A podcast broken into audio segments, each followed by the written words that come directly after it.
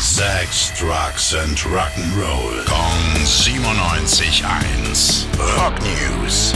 Hi Basti. Hallo, Sehen wir, was haben Iron Maiden, Pearl Jam, Materia und Seed gemeinsam? Oh, äh, alle haben schon mal bei Rock im Park gespielt.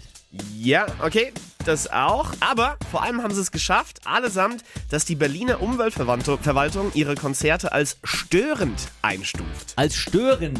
Für wen das denn? Ja, für die Anwohner, da gibt es wohl zwei Kategorien für Konzerte. Weniger störend, nicht störend und eben störend.